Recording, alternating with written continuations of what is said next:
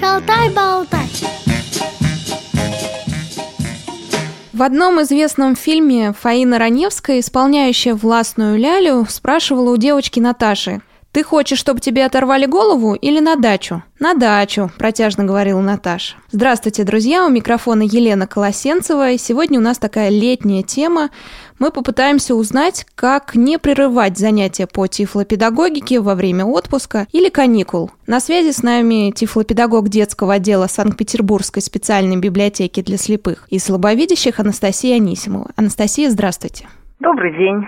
Анастасия, стоит ли давать ребенку отдых от занятий по тифлопедагогике во время вот этих самых летних каникул? Ну, вы знаете, ребенок-то не робот, и мы не можем его отключить на время летних каникул, э, чтобы он перестал развиваться и перестал интересоваться окружающим миром э, и получать все новые и новые впечатления. Поэтому, конечно, отдых должен быть летом, но очень умеренный чтобы прямо совсем ничем не заниматься, такой роскоши мы, конечно, себе позволить не можем. И если ребенок посещал специальный сад компенсирующего вида, то, конечно, наша задача на лето это продолжать э, лонгитюдную работу, которую вели в течение года, соответственно, в дошкольном учреждении. Двигательные навыки наших детишек, они очень неустойчивые. И если мы будем прерывать наши занятия, в частности, вот физкультурными, физическими упражнениями, то у нас, конечно, эти двигательные навыки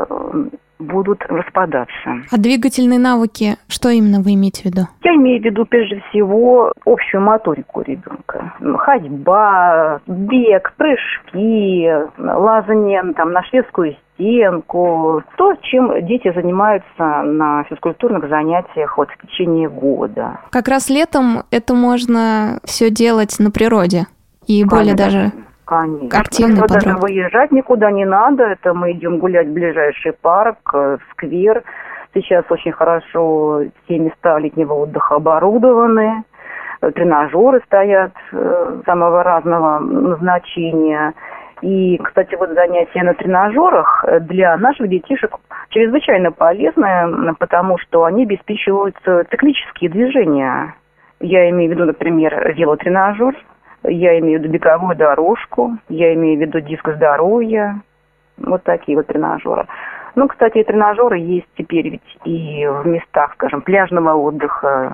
Это очень актуальная тема. Это э, всегда интересно детям и взрослым, кстати, тоже. Как раз про пляж заговорили, и я вспомнила, что есть же специальная песка, по-моему, терапия называется. Да, песочная терапия. А, песочная. Это, угу. Да, но это немножко не то. Это имеется в виду специальные столы, с подсветкой, да, на которых дети под руководством педагога рисуют э, на поверхности стола рисунки из песка. А как-нибудь песок можно использовать, э, который на пляже, да, песок, э, в играх? Конечно. Понимаете, здесь ведь надо что иметь в виду, что дети с нарушениями зрения – это обычные дети. И, конечно, на пляже что в первую очередь занимает их внимание? Песок. И поэтому мы, конечно, должны их обеспечить э, формочками, лопатками, ведерочком, да, и обязательно тренируем моторику, общую моторику и э, ручную моторику. Вот выстраивая те самые песочные замки,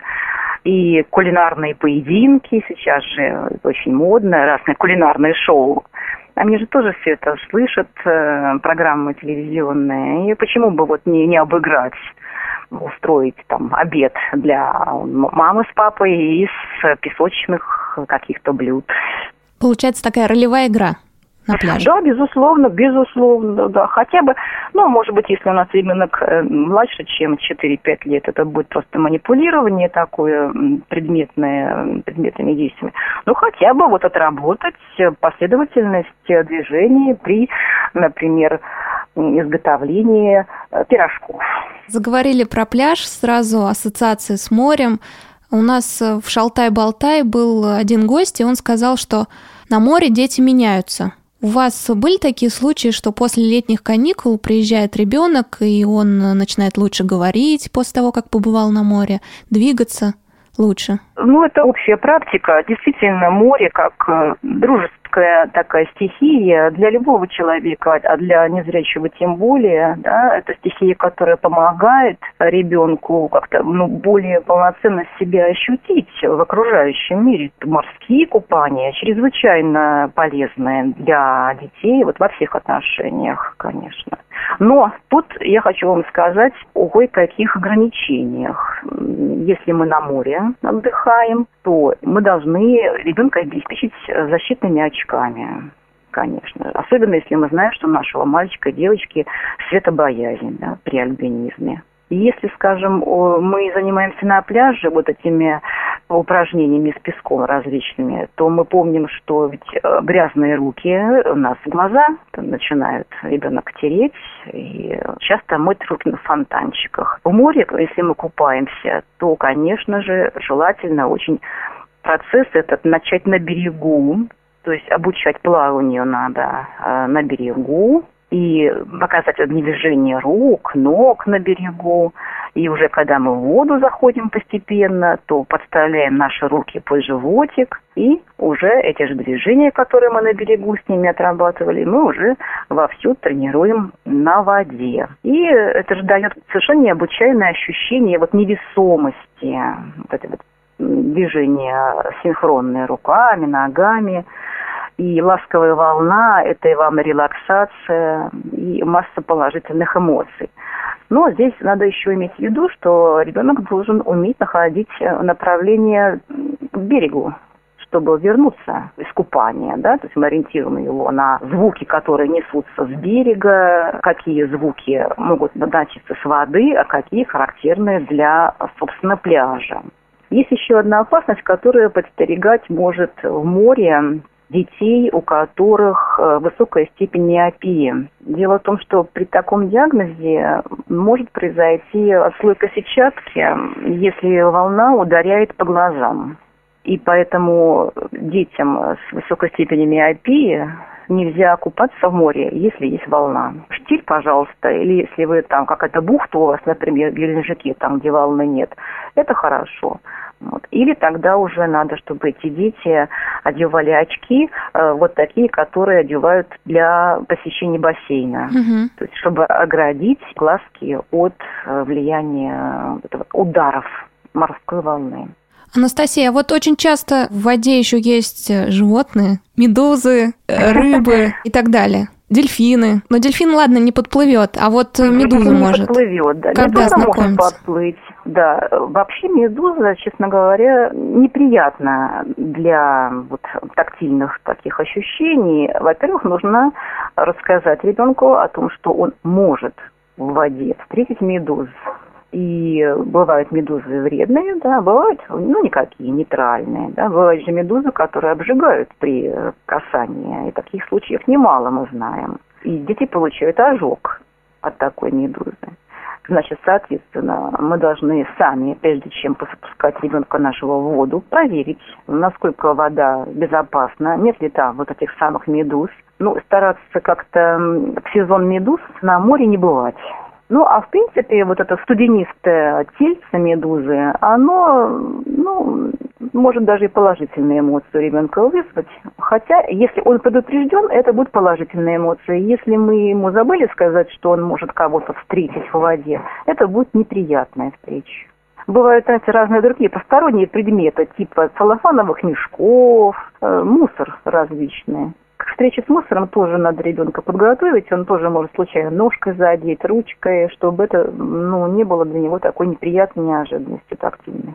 Анастасия, а если ребенок э, боится воды? Ни в коем случае никогда нельзя пользоваться, знаете, известным приемом, каким учат зря детей. Иногда жестокие родители плавать, да, э, заводят на некую глубину и выдергивают из-под него круг спасательный. Но это же такой стресс, после которого ребенок может на всю жизнь испытывать страх перед водой, и хорошо, если это не закончится заиканием. Поэтому обследовать берег реки или моря, объяснить где безопасно совершенно находиться, и долгое время ограничивается тем, что, например, ходить просто по воде ножками, заходить в воду там до колена. И очень долго, пока сам ребенок не изъявит желание зайти, может быть, и подальше. То есть не надо ни в коем случае его насильно тащить и обучать его чему-то. А еще несколько упражнений в воде, которые можно делать, э, если мы не говорим о плавании. Ну, в воде можно прекрасно в мячик играть. Так, это, конечно, звучащий мяч. Его можно самим сделать. Мы тут э, обсуждали вопрос о подручных средствах, да, которые могут заменить игрушки. Можно сделать мячик и самим из подручных средств. Э, какая-нибудь волейбольная там камера старая, туда засунуть горох, он будет у вас звучать. И таким мячом можно спокойно совершенно оперировать. Ну, в принципе, можно и купить такой звучащий мяч. Они продаются разных размеров. И, конечно, прекрасно можно вот стоя в воде с таким мячом играть. Да. Ну, какие вот э, движения мячом, например, поднимать мяч высоко над головой двумя руками и учить ребенка бросать этот мяч в определенном направлении, а потом по воде догонять этот мяч, находить его и бросать его, скажем, в другую сторону. Это с мячом. Потом очень много есть разных поддерживающих э, вот этих плавсредств, да, с которыми дети тоже с удовольствием э, оперируют. Вы слушаете программу «Шалтай-болтай». У микрофона Елена Колосенцева. На связи тифлопедагог детского отдела Санкт-Петербургской специальной библиотеки для слепых и слабовидящих Анастасия Анисимова. Анастасия, а если ребенок э, едет на дачу, и там нет воды, то какие упражнения полезные можно поделать на огороде, может быть, где-то в лесу, небольшом лесу таком? Дача вообще это бесценный совершенно опыт, который ребенок может получить, просто вот даже не выезжая ни на какое море. Мы можем прекрасно здесь его познакомить с травой, цветами, и как они используются в хозяйстве. Ну вот, например, мы идем на луг, смотрим, высокая ли трава, какие на лугу расцвели цветы, и сплетем венок, может быть. Это мы говорим ребенку до того, как мы пойдем с ним на этот лужок. Вот мы пришли с ним на лужок, нюхаем, запах цветов чувствуется, чем пахнет, выясняем. Ну, сладко пахнет, да, наверное, медом пахнет.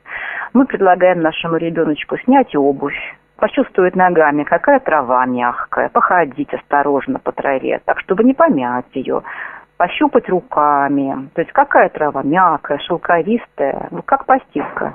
И мы ощупываем эту траву. Под руки нам попадают цветы разные, там ромашки, кашки, лютики.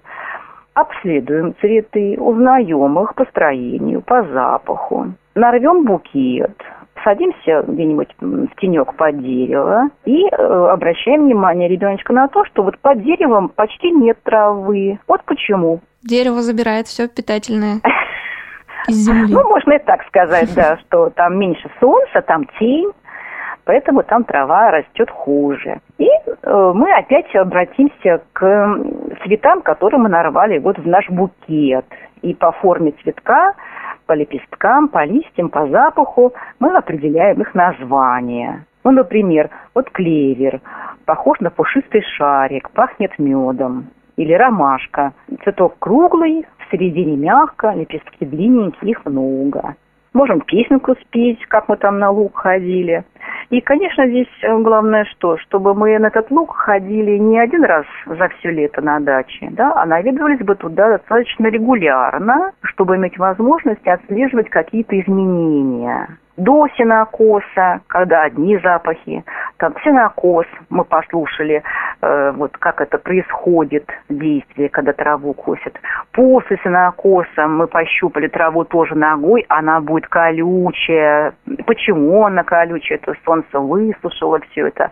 Вот запахи сена, э, сток сена пощупали, повалялись там. Вот масса э, возможностей для обогащения, конечно, сенсорной сферы ребенка. Очень полезно также с деревьями поработать на прогулках. Вот разные породы деревьев узнают вот стволы сравнивают, ветки, листья, плоды. И можно ребенка научить э, дерево обследовать с помощью осязания, обоняния и даже вкусовой чувствительности. Ну, скажем, сосна. Да? покажем ребеночку, что у сосны иголки длинные, жесткие, а у пихты короткие, мягкие, руки не колют.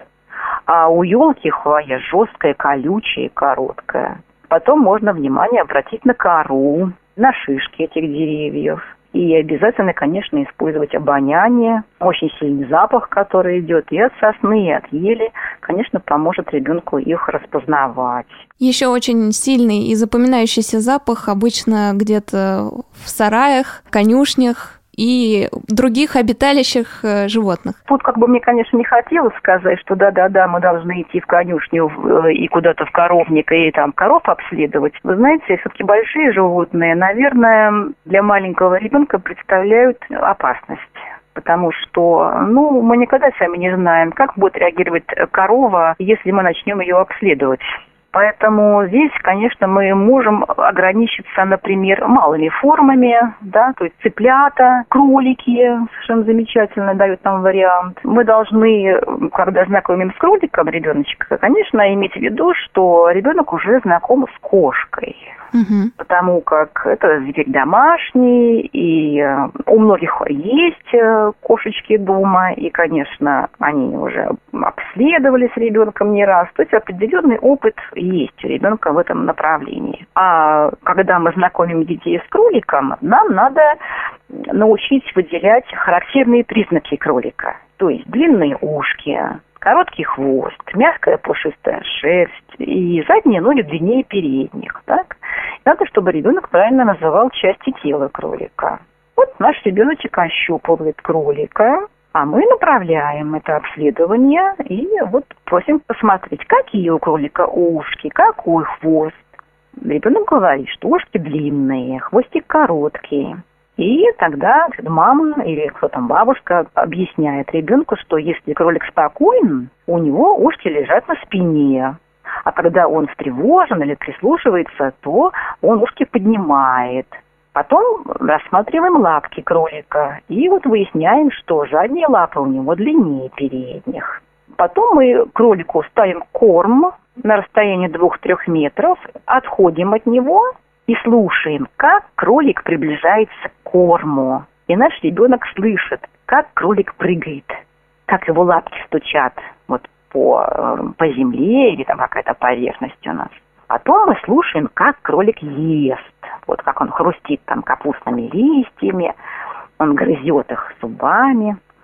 Услышали. Теперь мы приближаемся к кролику, который у нас покушал капустный листочек, и гладим кролика. И говорим ребенку, что вот погладь и почувствуй, какая у него шерстка, мягкая, пушистая. И мы показываем ребенку обязательно, что кролика нужно гладить, как и кошку, от головы к хвосту. Ну и уже завершая наше знакомство с кроликом, э, мы просим самого ребеночка назвать и показать спину, брюшко, передние, задние лапы, шею, уши, мордочку. Может быть, еще тогда предложить ребенку завести свой огородик? Конечно. Они также прекрасно сажают, специальные меточки ставят на этой грядке. И вот по нашим руководствам начинают э, ухаживать выхаживать эти э, посаженные ими самими растения. И, конечно, это большое удовольствие и счастье, и интерес наблюдать, как это развивается, во что это превращается. То есть вот, жизненное движение – это очень важно для наших детей. Анастасия, еще одна особенность э, отдыха на даче, в деревне и на море – это большое количество э, до этого незнакомых людей, которые приходят в гости, остаются на чай, которые просто здороваются на улице или встречаются в гостинице. Как ребенка к этому подготовить? Ну, во-первых, конечно, надо иметь э, в виду, что прежде чем вы вообще куда-то поедете с ребенком в незнакомое место, надо его предупредить возможных встречах, чтобы он это не было бы для него неприятной неожиданностью конечно же. Потом, в плане подготовки, надо, конечно, почитать ребенку какие-нибудь тексты, рассказики с аналогичными ситуациями, когда некий герой, сказочный или герой рассказа, едет какое-то путешествие, в ходе которого он встречается с какими-то людьми, или он приезжает куда-то, и там его окружают новые люди. Да? То есть, чтобы ребенок хотя бы теоретически имел в виду, что такие ситуации в жизни бывают. Если мы приехали э, вот в гостиницу, то, конечно, нам нужно прежде всего иметь в виду слуховое восприятие ребенка. И мы обращаем его внимание на все признаки, по которым можно узнать человека там, или предмет. Поэтому очень хорошо играть с ребенком в игру типа «Узнай по голосу». Если мы говорим про какие-то действия вот э, в гостинице, то обязательно мы должны обследовать то место, в котором мы оказались. Да, по наружному контуру здания, там палкой, руками. Мы обходим все здание, обследуем все выступы, стены, входы, выходы, окна, потом растительность, ну и уже очень реагировать на тех людей, которые нам могут встретиться на пути нашего вот обследования. Мы совсем не поговорили о сборах на отдых. Должен ли участвовать в них ребенок? Да, обязательно, обязательно. Ну, что мы имеем в виду под сборами? Конечно, открыть чемодан, должен... положить туда вещи. Разумеется, конечно. Почему нет? Но другое дело, что может потом взрослые там немножко поправят э, все, что ребенок туда положил. Но это прекрасная возможность еще раз, во-первых, учит ребенка ориентироваться в малом пространстве, разумеется, да, право, лево, под, над, потом прекрасная возможность планировать свою деятельность, учить, что мы положим, чем мы будем заниматься вот там, куда мы едем, что нам нужно будет, там, трусики и маечки, или, может быть, нам нужны будут теплые какие-то вещи и принадлежности для посещения бассейна. Это, это знаете, такие радостные сборы, и лишать ребенка вот возможности обсуждать в том числе то, что же он возьмет с собой, мы просто не имеем права. Обязательно, конечно, э, кроме необходимых вещей, там, одежды, обувь, надо, чтобы ребенок взять с собой, э, ну, так называемую коробку рассказов, которая у него должна быть, да, то есть такая коробочка с любимыми игрушками или предметами. Обычно там такие деревянные предметы, э, которые имеют дырочку, нанизан на веревочку, и вот перебирая эти предметы, мы можем составлять целые рассказы например, в пути, если нам скучно, грустно будет в этом пути, и надо нам развеяться. Например, я вот знаю одного мальчика, у которого в такой коробке была коллекция минералов. И с удовольствием их обследовал и рассказывал окружающим о каждом минерале, о каждом камешке какие-то интересные истории. То есть это даже повод вот для включения ребенка в общение с попутчиками, например, в купе поезда или где-то там в каюте. Как раз поезд, самолет, автомобиль. Как подготовить ребенка к этому и что делать внутри, потому что поездка длинная и он может закапризничать. Ну, все зависит, конечно, от возраста ребенка. Не стоит, наверное, совершать длительных путешествий, когда ребенок еще маленький. Это касается не только незрячих детей, но и вообще всех детей. Я всегда с удивлением смотрю на мамочек, которые едут на море, ну, с грудными детьми или детьми вот, годовалыми, потому что это, конечно, очень тяжело чисто физически для любого ребенка перенести вот такую длительную дорогу, будь то самолет и поезд. Что самое неприятное в самолете, это, конечно, то, что уши закладывает ребенка-то. У любого зрячего, незрячего. И, конечно, об этом нужно предупреждать ребенка и брать с собой конфетки специальные такие, ну, типа карамельки, водички немножко, чтобы вот делать глотательные движения, которые помогают ребенку справиться с этими заложенными ушами, потому что особенно на посадке это очень резкий сброс высоты происходит, как вы знаете, и это очень болезненные ощущения, которые могут смазать все благоприятные впечатления ребенка от самого полета. Если мы говорим про поезд, Вообще поезд это очень увлекательный такой объект для исследовательской деятельности. Никогда не забуду, как э, Венера Закирна Денискина приводит пример, как она в поезде ориентировалась в вагоне, свое купе искала. Она всегда считала и считает количество окон.